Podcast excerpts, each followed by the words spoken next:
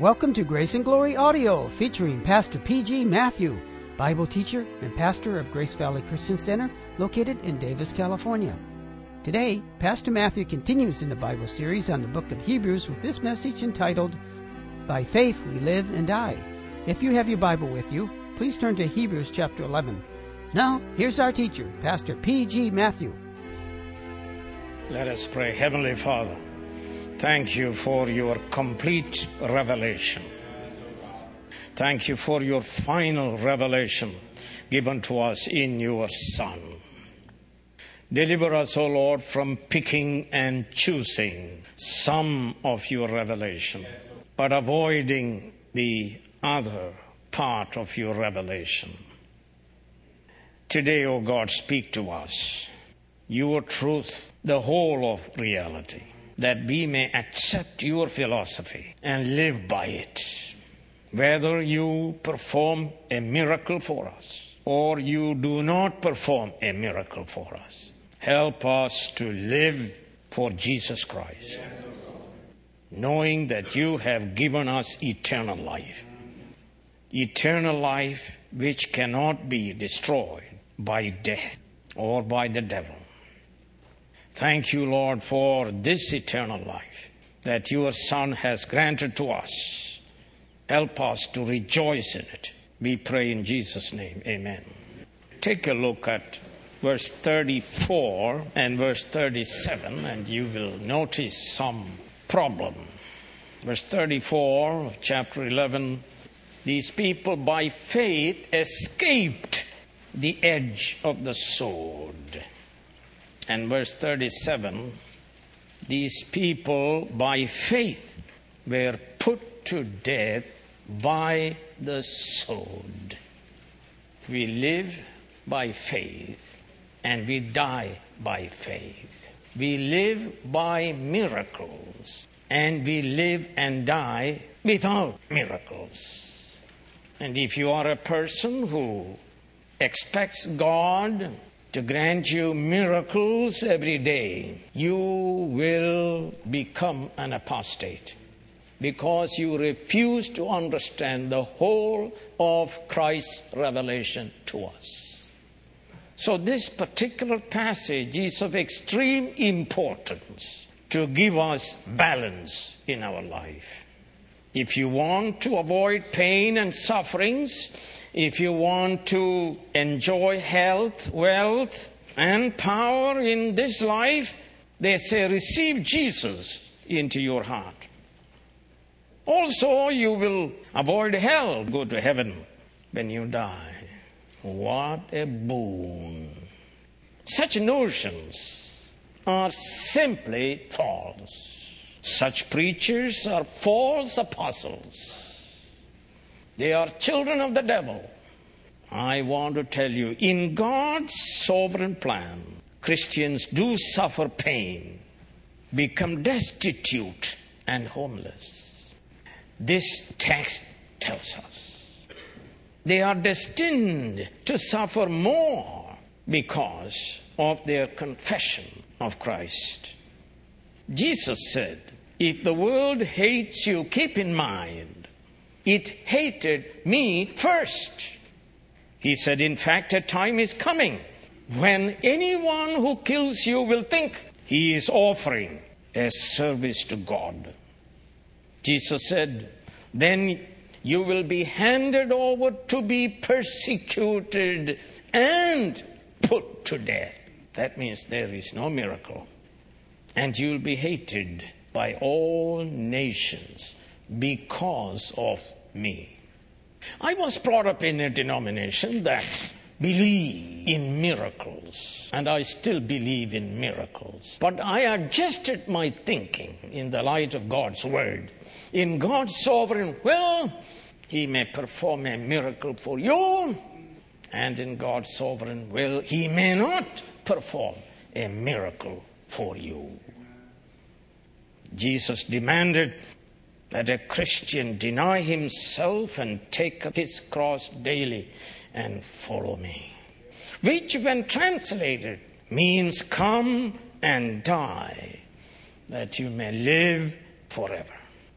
Jesus did not say, I give you a trouble free and prosperous life here and hereafter eternal life. He said, I give them eternal life and they shall never perish. Paul says, in fact, everyone who wants to live a godly life in Christ Jesus will be persecuted. He says again, I eagerly expect and hope that I will in no way be ashamed, but have sufficient courage, so that now, as always, Christ will be exalted in my body, whether by life or by death. Death there means martyrdom. So he says, For to me to live is Christ, and to die is gain. I am torn between the two. I desire to depart and be with Christ, which he says is better by far. So Hebrews 11:32 through 40 tells us clearly that Christians by faith live for Christ and Christians by faith suffer and die for Christ. Eternal life that Christ gives is a death conquering life. We are therefore more than conquerors. By faith, we overcome the world. By faith, sir. And what is faith? Faith, someone said, is seeing the invisible in clear focus so that the present visible world loses its charm. One is thereby enabled to forfeit life itself, if necessary, to gain that better world to come. Faith in God is the response of all who are conscious of their own nothingness and weakness, therefore rely totally in another God. First, then, by faith we live by miracles. Verse 32 through 35. The author cites six individuals for their triumphant faith. Gideon. You remember a vast multitude of Midianites came to swallow up the people of God. God commissioned Gideon to defeat this vast army. The Spirit of the Lord came upon Gideon and God asked him to reduce his 32,000 troops to 300. With the 300, Gideon totally defeated the Midianites. Barak, he was timid and fearful, yet he believed the word of the Lord which Deborah spoke. He and his infantry overcame the mechanized force of Sisera, who had 900 iron chariots. Samson was a very flawed man, yet by faith in Yahweh, he defeated the Philistines. Holy Spirit empowered him, not by might, nor by power, but by my spirit, saith the Lord.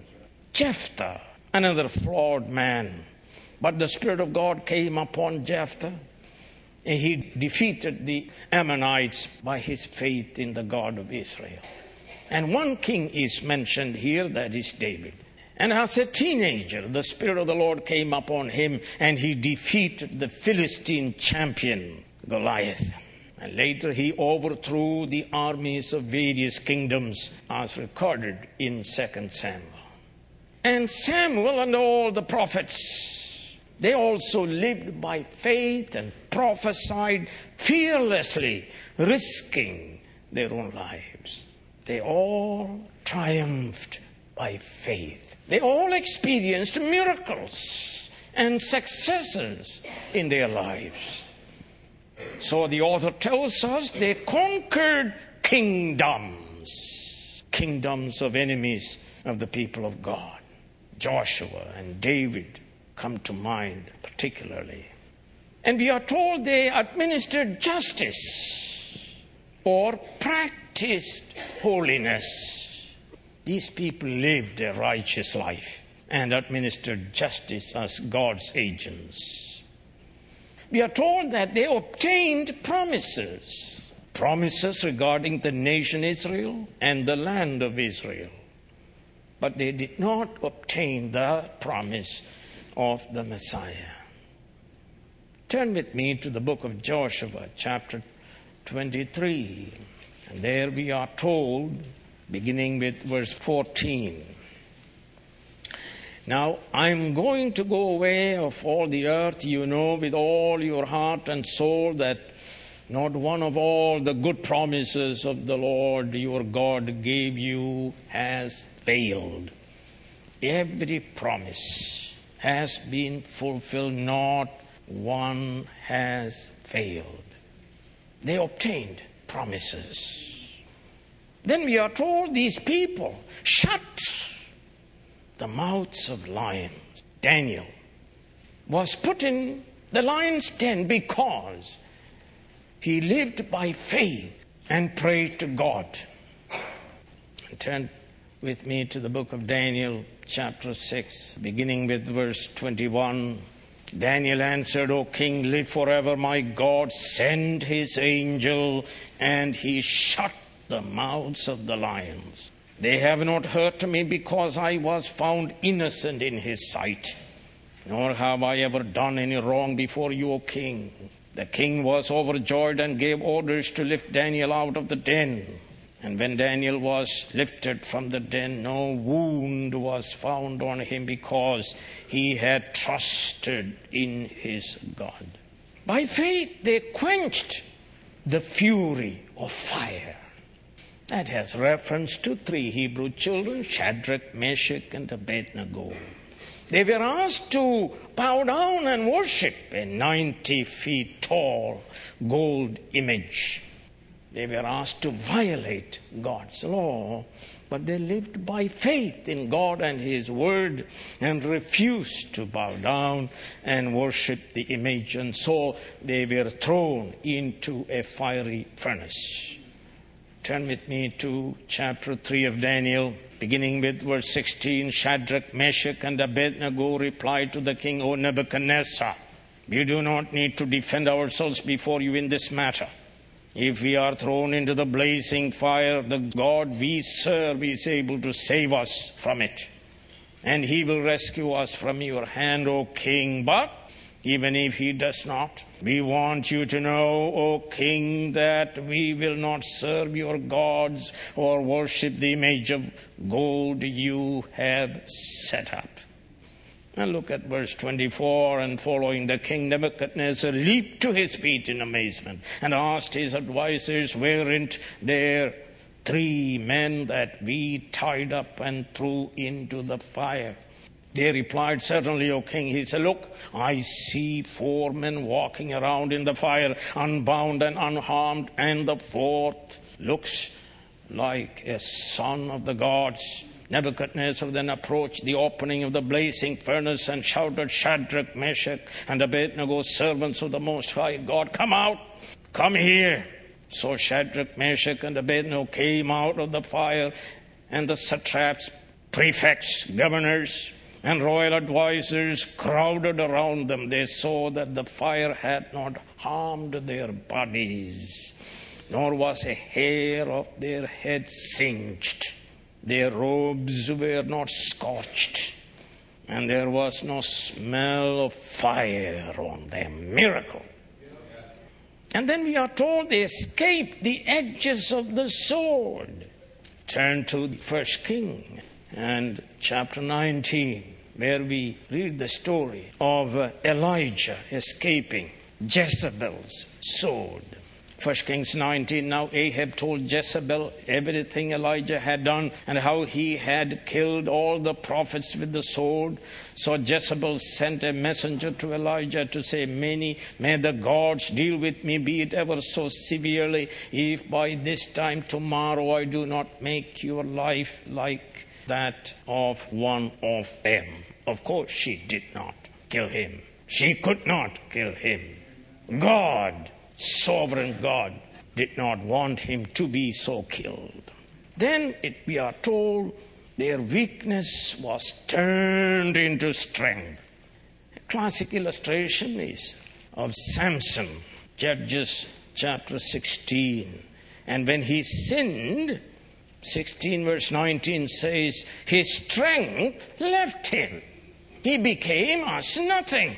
But then look at verse 28, his final prayer. Judges 16, 28. Then Samson prayed to the Lord, O sovereign Lord, remember me, O God, please strengthen me just once more. And God heard his prayer and he killed 3,000 Philistines. St. Paul tells us in 2 Corinthians 12, when I am weak, then I am strong. When you are the weakest, then your faith in God becomes the strongest. And we are told these people became powerful in battle by divine enablement. And Psalms 18 speaks about how this was true of David. Psalm 18 and verse 39.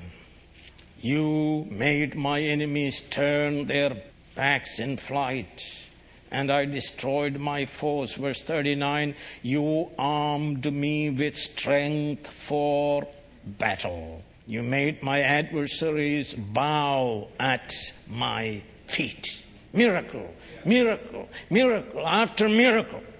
Then we are told, routed foreign armies. We read in 2 Kings 19, Sennacherib coming against Hezekiah and Hezekiah's God and preaching a sermon that he should not trust in Yahweh. But we read one angel destroyed 185,000 Assyrian soldiers and he left and went back to Assyria to be killed there. Then we are told women received back their dead by resurrection. Another miracle. Widow of Zarephath, Elijah raised the boy from the dead. Shunammite woman, Elisha raised her son from the dead. And in the New Testament, there is the widow of Nain, how Jesus raised this son from the dead. Women, Mary and Martha, how Jesus raised Lazarus from the dead. The widows of Acts 9, they were weeping. And St. Peter comes and raises Dorcas, the young lady, from the dead. Miracle, sir. Miracle after miracle after miracle. Therefore, we tend to think all of life is going to be miracle. But then, number two, by faith, we suffer and die without any miracle. Verse 35 through 38. And here we are told in the middle of verse 35 others, unnamed others, others did not experience any miracle. The author may be referring to the persecution of the Jewish people during the terror of Antiochus Epiphanes IV, the Seleucid kingdom, king of the second century BC during the War of Independence by the Maccabees. He forced the Jewish believers to violate the law of God or be tortured to death. This king devised various torture instruments, such as wheels, joint dislocators, bone crushers, catapults, braziers, thumb screws, iron claws, wedges, branding iron. And his troops practiced such torture as tearing out tongues, scalping, mutilation, frying over flames. They were tortured because they refused to violate God's laws. Had they become apostates and they were given a chance to recant, they could have lived a comfortable life. They were offered release from torture and death on condition of apostasy. But God's people by faith refused. So we read in the apocryphal book, Second Maccabees, chapter 6, speaks of a Bible teacher, Eliezer by name, 90 years of age, who was offered an opportunity to, to live and not be tortured to death only if he would eat pig's meat. He, on his own accord, advanced to the instrument of torture to be put to death for his faith, in certain hope of his resurrection. And second Maccabees chapter 7 speaks of the torture and death of seven sons and their mother. And everyone said before their death, the King of the universe will raise us up to an everlasting renewal of life because we have died for his laws. And the mother spoke to their sons the following words The creator of the world, who shaped the beginning of man and devised the origin of all things, will in his mercy give life and breath back to you again. And they all died, one after another. All seven sons and mother were tortured to death for their faith. They did so, the text says, to gain a better resurrection of everlasting life, which was the hope of the Old Testament saints. And now we are told they, by faith, sir, experienced mockings, beatings, chains, prison. They were stoned. And you don't see God intervening in miracle, putting a stop to it. That's why I say any theology or any denomination that teaches that life is a life of miracle from beginning to end, they are teaching lies. I was reading the founder of a denomination who believed in miracle. But I read carefully and found she had two operations and she died at 54. I was brought up in a denomination that spoke against medicine. To use medicine is sin when the leaders were using medicine and going to other countries getting operation. We have healing evangelists. They have medical insurance and they have their own surgeons and doctors. They don't tell you when they go to them. They keep up the lie that life is one miracle after another miracle. This text refutes. There are times God, in His sovereign will, intervene. We are told, for instance, James was put to death by a sword by Herod Agrippa the first, and they were going to put to death Peter. But God, by a miracle, intervened and let him out. He said, You are not going to die now, but you will die later on by crucifixion. And now we are told they were stoned. There was a prophet by name Zechariah, son of Jehoiada. He prophesied God's truth to a king Josiah. And Josiah stoned him to death. And do you remember the story of this believer, Old Testament believer, Naboth. And Ahab wandered his land. And Jezebel came up with the device. And he was stoned to death for blasphemy. And then we are told they were sawn in two. And we read in pseudepigraphic writings.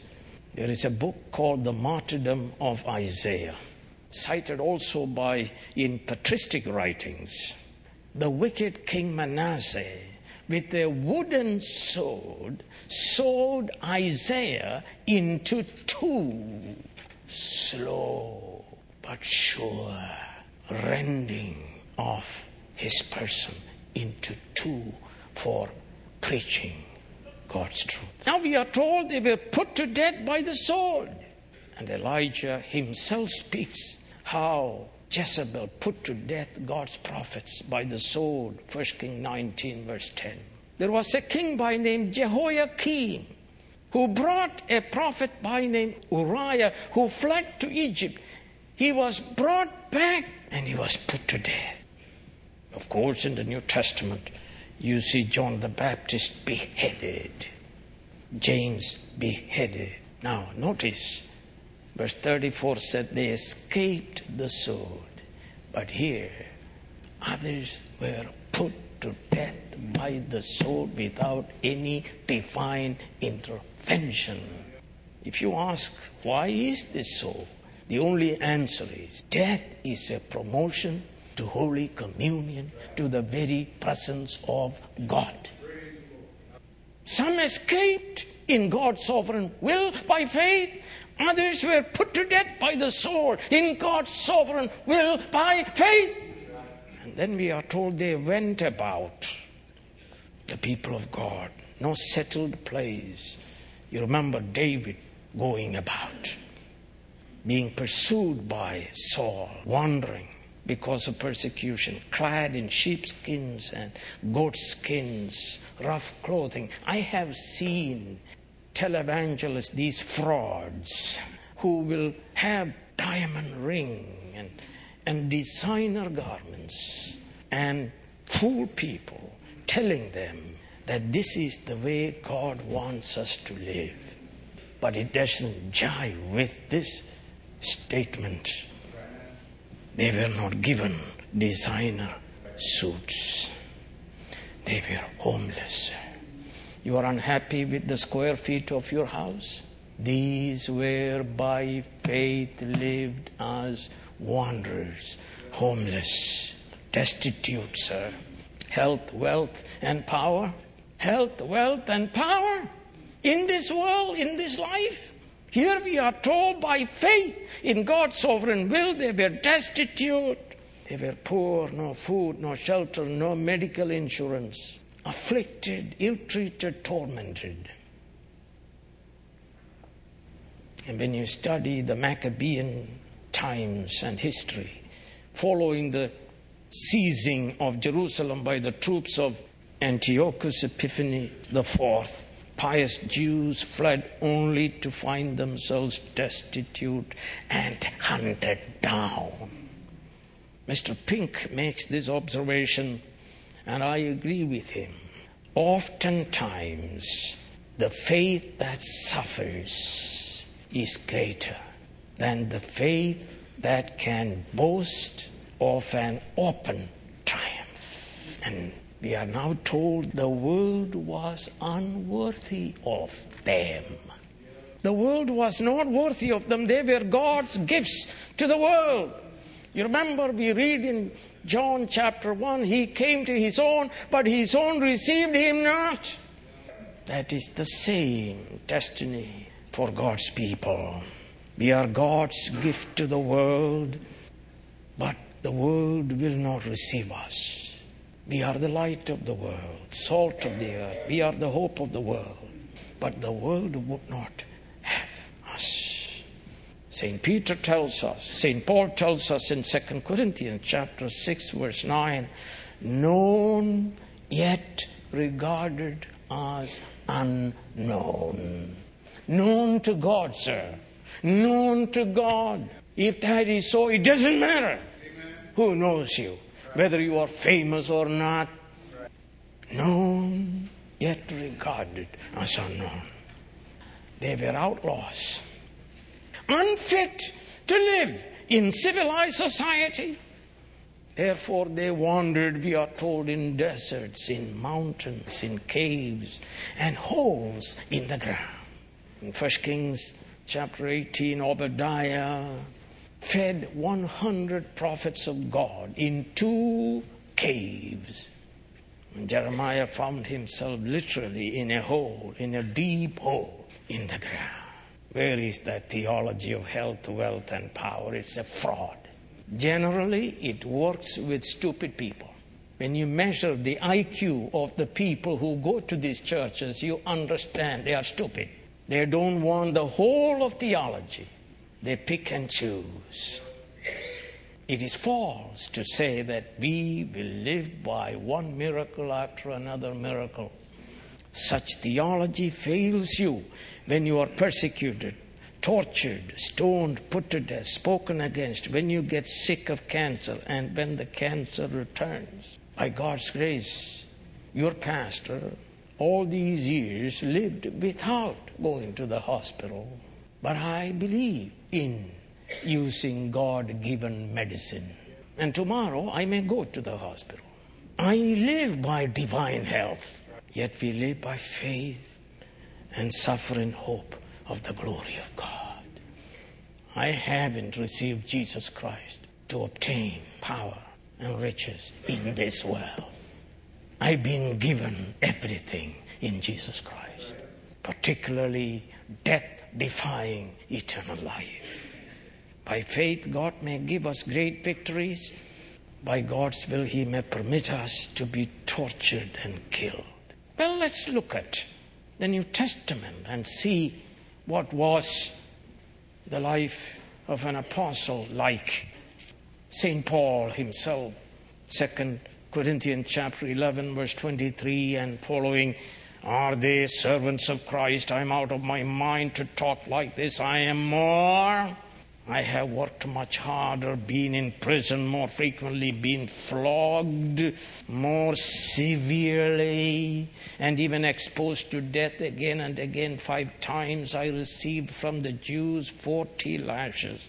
At on my calculation, 195 lashes so far. He probably got more later on. Three times I was beaten with rods. Once I was torn, three times I was shipwrecked. I spent a night and day in the open sea. I have been constantly on the move. I have been in danger from rivers, danger from bandits, danger from my own countrymen, danger from Gentiles, danger in the city, danger in the country, danger at sea, danger from false brothers. Danger, sir, danger. This God performed, we read in Acts 19, unusual, extraordinary miracles through St. Paul. And yet this was his experience. I said James, the apostle, was beheaded. Peter was miraculously delivered from death to be crucified later. All in God's will, all lived by faith. But know this in all things, God works for the good. That is the eternal salvation of those who love Him. He has given us eternal life which death cannot destroy. To die is gain. To die is to be present with the Lord. To die is promotion to Holy Communion. If we suffer with Him, we shall reign with Him whether we live or die. Our objective is to glorify God in our body. And in the meantime, we need grace and mercy. Isn't that true? And so, we already read in chapter 4 of the book of Hebrews, let us, verse 16, let us then approach the throne of grace with confidence so that we may receive mercy and grace to help us in our time of need, in our life. Every day we need. It's available accomplished by Christ through his propitiatory sacrifice. He sympathizes with us. He is ready to give you mercy and grace, mercy and grace, mercy and grace, mercy and grace. Brothers and sisters, approach the throne of grace with confidence and receive it. Grace to live and grace to die. Turn with me to Isaiah 43 and verse 2. When you pass through the waters, I'll be with you. When you pass through the rivers, they will not sweep over you. When you walk through the fire, you will not be burned. The flames will not set you ablaze. That does not mean you will not die. It means you cannot be destroyed of your life eternal. Isaiah 63. Isaiah 63, verse 9. Look at this sympathizing God. In all their distress, he too was distressed. And the angel of his presence saved them. In his love and mercy, he redeemed them. He lifted them up and carried them all the days of war. There's a God who is with us when there are miracles and when we are tortured and put to death, there is a God who is with us. Let me read to you Romans 8, beginning with uh, verse 35. Because you are going to have trouble, sir, in your life. You can fast and pray and get on your knees for three days. No miracle shall come. Who shall separate us from the love of Christ? Shall trouble, hardship, persecution, famine, nakedness, danger, sword, as it is written? For your sake we face death, sir, death. All day long we are considered as sheep to be slaughtered. No, in all these things we are more than conquerors through him who loved us. For I am convinced that means beyond a shadow of doubt, I'm in a state of conviction that neither death nor life, neither angels nor demons, neither present or the future, nor any powers, neither height or depth, nor anything else in all creation will be able to separate us from the love of God that is in Christ Jesus our Lord, sir. We are united with Christ.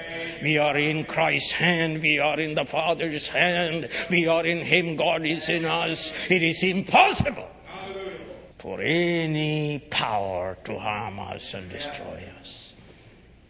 Let me read to you 1 Corinthians 10, verse 13. Listen to this. No temptation has seized you except what is common to man.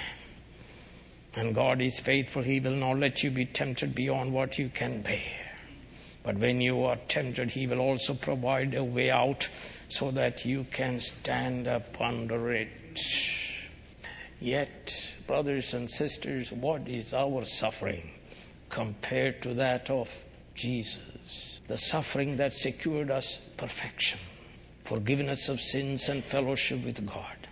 He who knew no sin became sin for us that we might become righteousness of God in him. He suffered our hell the sinless Son of God suffered the wrath of God in our place and for our eternal salvation. He alone cried out, My God, my God, why hast thou forsaken me? You and I cannot cry that cry. Turn with me to Hebrews chapter 13, verse 5. Keep your lives free from the love of money and be content with what you have because God has said, Never will I leave you. Never will I forsake you. The Lord is my helper. I will not be afraid. What can man do to me? For our sakes he was forsaken.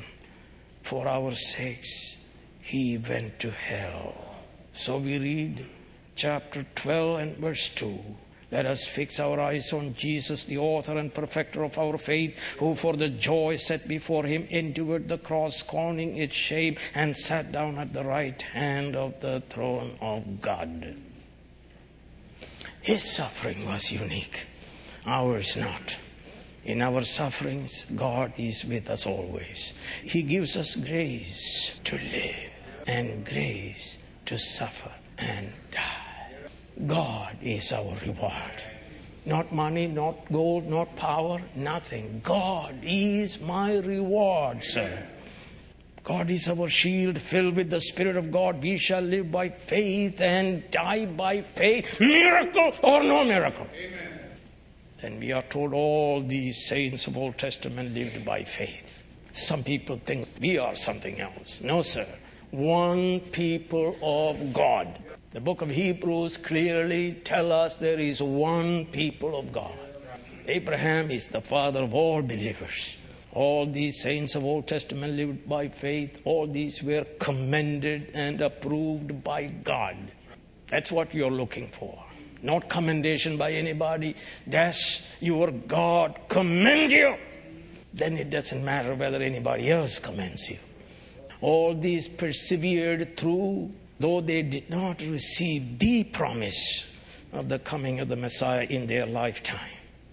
They only saw him by faith from afar. Now Christ has come. We, together with the Old Testament saints, are perfected through the propitiatory sacrifice of Jesus Christ, one people of God. And yet we have not received the fullness of that perfection, the redemption of our body. And so, by faith, we are looking forward to it. The final installment of our perfection, our glorification, our spiritual body. That is spirit engineered body. So we must still live by faith. We who live in the era of fulfillment have greater reason for persevering in our faith. God has perfected us. God has given us His finished revelation. God has given us His Holy Spirit. So we march on by faith. God may see fit to perform extraordinary miracles for our lives. God may lead us through great prosperity. In God's will, we may escape the edge of the sword or we may not escape it. Miracle or no miracle, we are God's children. We are given eternal life. We are indestructible. So let us live by faith, looking forward to that day of our glorification. Let me read this to you Romans 8 and verse 18. I consider that our present sufferings are not worth comparing with the glory that will be revealed in us. And 1 Corinthians 15, verse 52 in a flash, in the twinkling of an eye, at the last trumpet, for the trumpet will sound, the dead Old Testament saints, New Testament saints, all the people of God, the dead will be raised imperishable and we will be changed.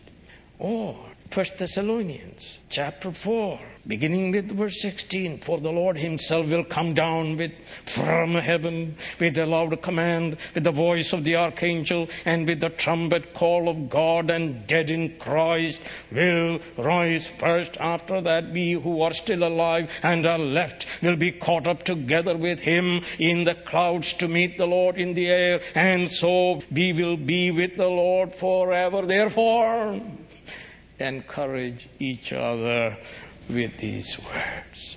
Heavenly Father, we believe not in a tiny God. J.B. Phillips wrote a book, Your God is Too Small. We believe in a God who revealed himself in the Holy Scriptures, creator of the ends of the earth, the upholder of all creation infinite, personal, almighty God, the Redeemer of His people, the King of kings and the Lord of lords, big God. And so it is proper for us to entrust ourselves to Him to save us.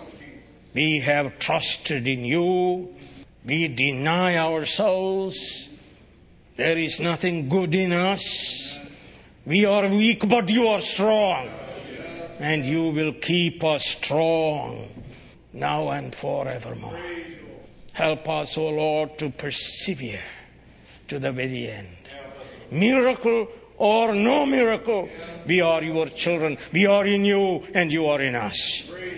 May the Spirit of the living God fill us, baptize us, that we may live by faith in God and meet you face to face.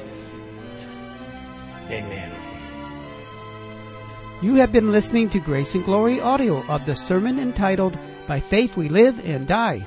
Come back soon for more transforming Bible teaching from Pastor P.G. Matthew.